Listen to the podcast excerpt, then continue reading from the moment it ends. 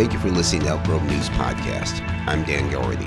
In this edition, we are joined by Kathy Engel of Neighbors Ensuring Stone Lake Transparency, NEST.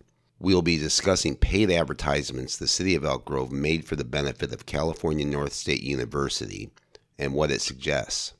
Also, we will discuss seemingly conflicting statements made by Elk Grove's Economic Development Director, Daryl Doan. This interview was recorded on April 14th, 2019. Kathy Engel, can you pick up on an item from our conversation from two weeks ago about the close relations between California Northstate University and the city of Elk Grove?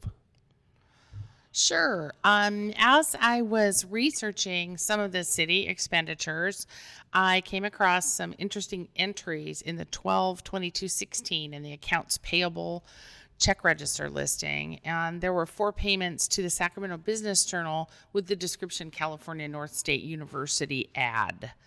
So that was something that kind of just struck me as weird. Okay, that so that was from December of 2016. Yes over two years ago for sure now. Mm-hmm. Can you please tell us what you found out from the public records request you did about those particular entries from December uh, 2016?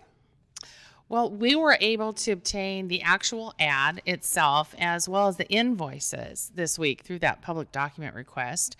And what we found reinforces what we suspected, uh, and that is that the city of Elk Grove has pretty much been giving special treatment to CNU since 2016. That is a lot earlier than what I had originally thought. And so, what the public has been told as well, if I'm not mistaken. Yes, yes, definitely from what the public has been told. Um, but I thought it was started around 2017. So going back to 2016, this would go back to our former mayor.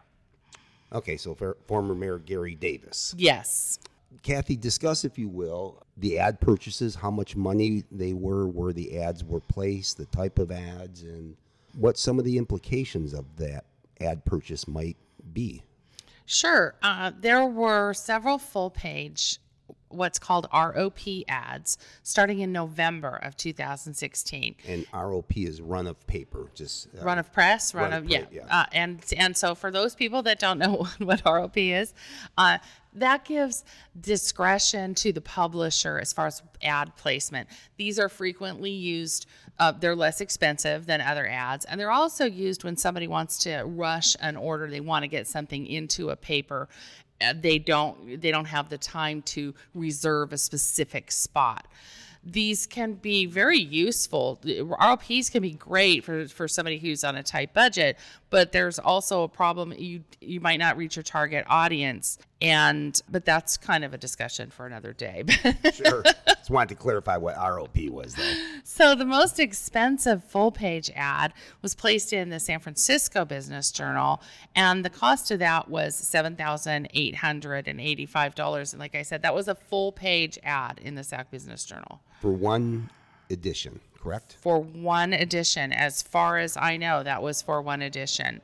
There were two full page ads placed in the San Jose Business Journal at a cost of $3,725 and another one for $5,535 for a total of $9,260. I believe those were two separate ads. They had separate dates on the invoices. And then there was the fourth ad, which was here in our local Sacramento Business Journal. And I believe but I don't how I can't verify this that this was a banner type internet ad. It was um, it was less money. It was a thousand. Uh, I believe it was one thousand six hundred and forty-three dollars, so it's considerably less money. So I'm thinking that that was an internet.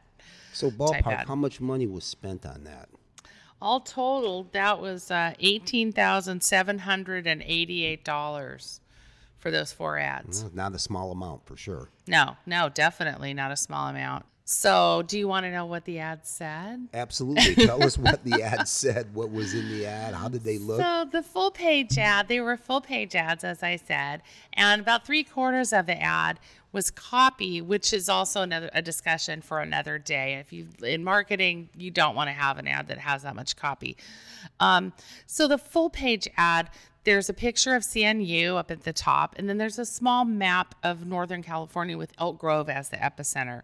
And the headline of the ad says, the new address for business, and then business is kind of crossed off, and inserted there is healthcare, so that it reads the new address for healthcare in California's Central Valley, and that's um, Elk Grove is that new address. And the first paragraph of this great deal of copy is basically a history about CNU and that just tells when they when they were formed and, and a history. The second paragraph goes on to explain the vision of CNU, but in that there was one sentence that stood out to me, and that was, and I quote, the future is bright for CNU and Elk Grove as the city and the university are partnering on campus expansion plans.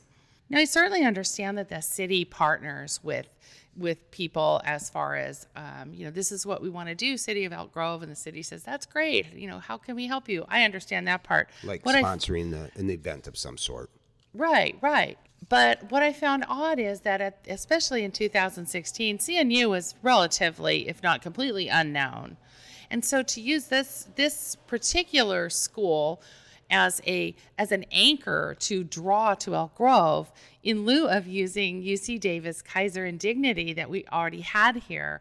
It would seem that you would use that one of those to say they're here. Why don't you come too? They were only mentioned in passing almost as a as a name dropping type of thing that said, "Oh yeah, and they're also here too. So come on out out to Elk Grove," lending them credibility.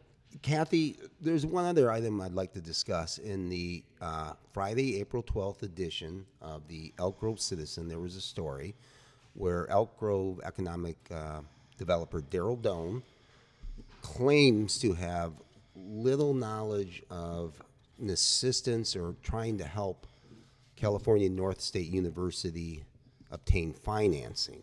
Is that consistent with what you found in your document investigation? Actually, that is not what I found out at all. Uh, as I re- as I mentioned in a recent public comment that I made at City Council, I do have an email for, for from Daryl Doan. I didn't read the full email at that council meeting, but I'd like to read it here. Go ahead. If I could. This is dated September 18th, 2018, and it is from Daryl Doan to Alvin Cheung in which he says, I was researching hospital financing and came upon a state agency called the California Health Facilities Financing Authority. CHFFA issues bonds a, as a conduit issuer on behalf of nonprofit medical facilities like university hospitals. Our bond counsel, Fieldman Rolapp, is an expert at these types of transactions and works with CHFFA regularly. In short, tax exempt bonds would result in yields far lower than what you've been considering. If the hospital were structured as a nonprofit, you could avail yourself of the savings through a CHFFA issuance. This would not require the city's credit enhancement, which, as you know, is proving difficult for us to provide. I took the liberty of asking Fieldman to prepare a basic memo explaining the program and yields. It's attached for your review. So, one of the things I'd like to point out is that this basic memo that uh, Daryl Doan took the liberty of asking for cost the citizens of Elk Grove $3,392.94, according to line item entitled Hospital Financing Analysis, dated 82318. So the economic development director Daryl Doan spent about four thousand uh, taxpayer dollars on a hospital financing analysis for the benefit of California Northstate University. Is that correct? That seems to be the case. I don't. I do not think that it was something that they asked for because he used the words. I took the liberty. And so it does not seem that it's something that they typically do and that get reimbursed for, like like other things that the city might um, put out the money for and then ask then invoice for later. Um, so, but based on his quote in the Citizen, where he says he, I've seen it reported that the city was considering doing some sort of bond financing deal to help CNU finance the hospital.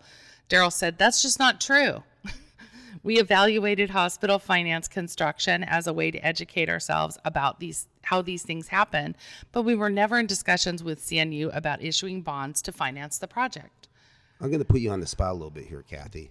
How would you characterize these conflicting statements in the press, the Elk Grove Citizen, and then the emails that you found? Well, I don't know if the citizen has the has the emails. So um, now they do, uh, but I I think that that there definitely are conflicting. Their email says that he's asking for he's actually bragging about that he's he went and took the initiative to go get this bond analysis and then he says they were not asking for bonds. Now were they city bonds? I don't know an, exactly everything every detail of what he asked for. But there are there was another quote that I wanted to talk about um, regarding uh, the other thing was the credit enhancement. Go right so ahead. the quote wi- in the Citizen was we were by Daryl.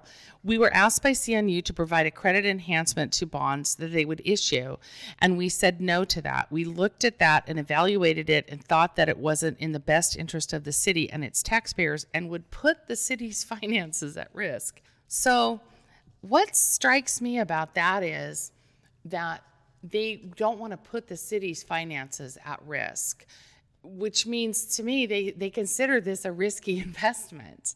And if that's the case, isn't it risky for everyone when you consider tearing down existing tax paying businesses?